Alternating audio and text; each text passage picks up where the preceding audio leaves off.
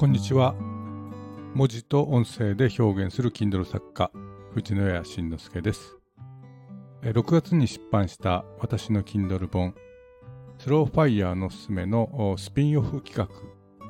著者自ら音声解説をする番組の第5回目を始めています。前回はもし早期にファイヤーを達成できるとすればということで、え、株式投資の可能性ですね。えー、案外身近に、えー、10倍以上になる株はあった。いわゆるテンバーガーはあったんですよというようなことをお伝えいたしました、えー、それでは、えー、今回はですね、えー、1億円を貯めた後はどうなるのかということで、えー、めでたく1億円の資産を作った、まあ、その後の話を見ていきましょう、えー、Kindle 本で言えばいよいよ、まあ、第3章に入ってき、えー、ます、まあ、こんな状況を想像してみてください。まあ、あなたは頑張って、場合によっては一部、まあ、相続などを受けてですね、まあ、とにかく1億円の資産を作りました。お疲れ様でした。え、そして、まあ、年間4%の運用にも成功して、配当金400万円をゲットしました。まあ、こんな状況ですね。こんな状況を想像してみてください。まあ、全てが順調です。目論んだ通りになりました。よし、これで安泰だ。もう怖いものは何もないということになるでしょうか。まあ、これをいくつかの観点から考察していこうと思います。あまず年収400万円をゲットしたと言ってもですね、まあ、実際使えるお金はどのくらいあるのかということ、まずここが気になると思います。まあ、実はですね、これを計算するのは、まあ、かなり難しい問題でした。えー、そもそもですね、まあ、生活費は人それぞれですし、まあ、年齢や家族の状況も人によってかなり異なります。で、まあ、税金計算においてですね、まあ、この各自の状況によって、まあ、控除額ですね、が、まあ、これ自体がまずかなり変わってしまうということがあります。また、確定申告をするのかしないのか、えー、分離課税を選択するのか、総合課税を選択するのかということによっても変わります。そして、まあ、このような様々な選択によって認識される、まあ、課税所得と、まあ、税務計算の基本になる課税所得というものもかなり変わります。で、影響はこれだけにとどまりません。さらに、その課税所得の結果が変わることによってですね、国民健康保険や国民年金の保険料までがかなり大きく変わってしまうのです。一例を言いますと、国民年金ですと、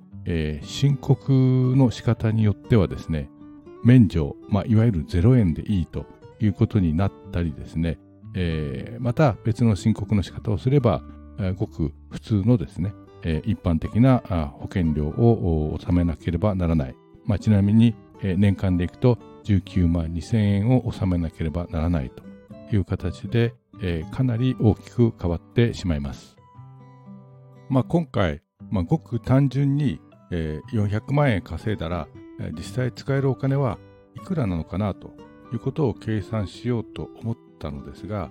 ちょっと待ってください。なんでこんなに複雑なの？ちょっと申告の仕方によっては、国民健康保険や国民年金の保険料にまで、まあ、かなり大きく影響してしまうなんてと、えー、改めて、えー、びっくりしました。まあ、しかし、まあ、うだうだ愚痴を言っても仕方ないので、まあ、一定の前提条件を置いて、まあ、最低限支払わなければならないものをピックアップした形で、まあ、それらを支払った後の手取り額がどうなるかを、まあ、見ていきたいと思います。まあそもそも最低限支払わないといけないものということはものは何でしょうかと、まあ、この定義からして、まあ、なかなか難しいんですけども、まあ、少なくとも思いつくものとして次の3つを取り上げていこうと思います。えー、それは、まあ、税金と国民健康保険の、まあ、保険料、あと国民年金の保険料、まあ、少なくともこの3つは支払う必要があると思いますので、えー、この3つを基本に見ていきます。まあ、ここまで、えー、割と専門的なというか、税務に関する、まあ、いろんな言葉が出てきました。えー、確定申告をするとかしないとかですね、え、分離課税なのか総合課税なのか、まあ、配当控除を利用するのかとかですね、まあ、いろいろ出てきています。まあ、正直、今、つらつら言った言葉だけでも、まあ、拒否反応が出てきてしまうと思います。え、私自身、税金の専門家ではありませんから、えー、そろそろ拒否反応が出てきています。まあ、ですから、ここでは答えだけをお話しします。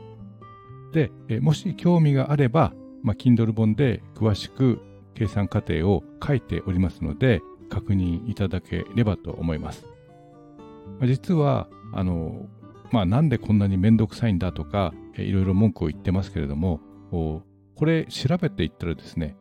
えそんなことになっているのっていう感じでですね、私自身結構びっくりしたというか、なんか、えー、面白いんだなというふうに、えー、思いましたので、えー、もしご興味があれば、Kindle 本で確認いただければと思います。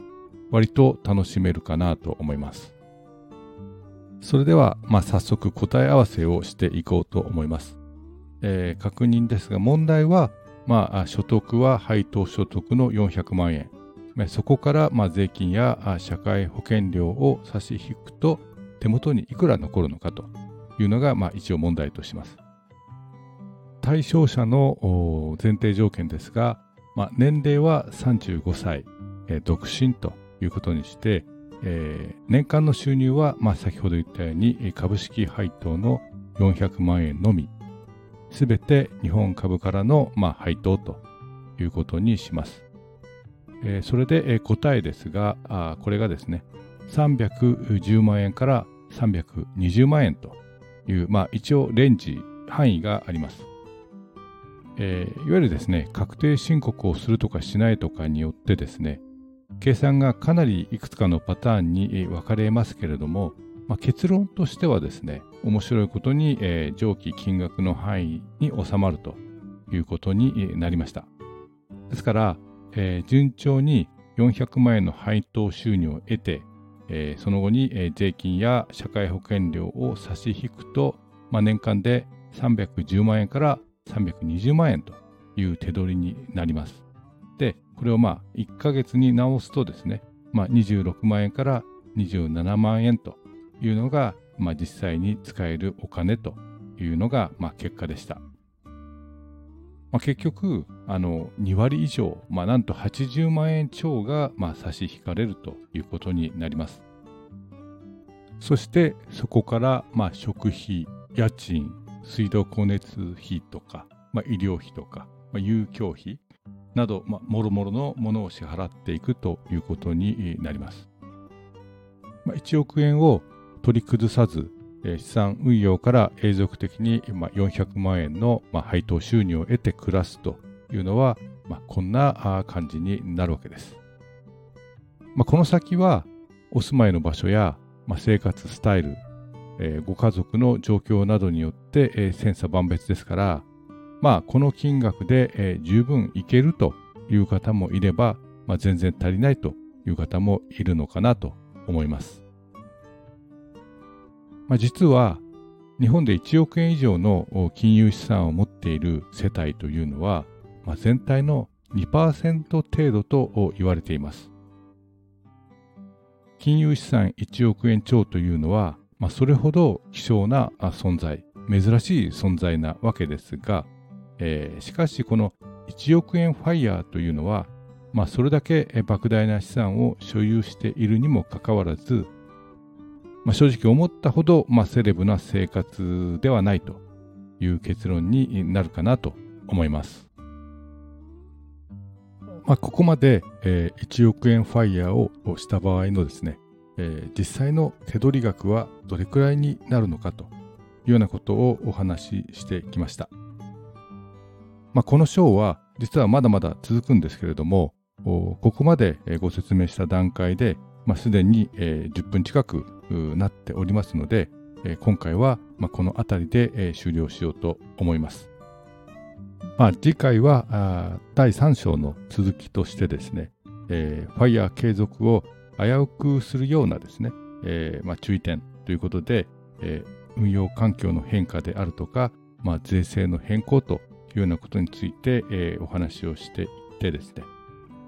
もし、まあ、ファイヤーが立ち行かなくなった場合は、まあ、どうなるのかというような部分に、えー、入っていきたいと思います。まあ、この音声配信で、えー、話の内容を大きく理解いただいて、えー、実際には、まあ、さらに Kindle 本で再確認をしていただくと、まあ、え、順序立ててですね、ご理解いただけるのかなと思います。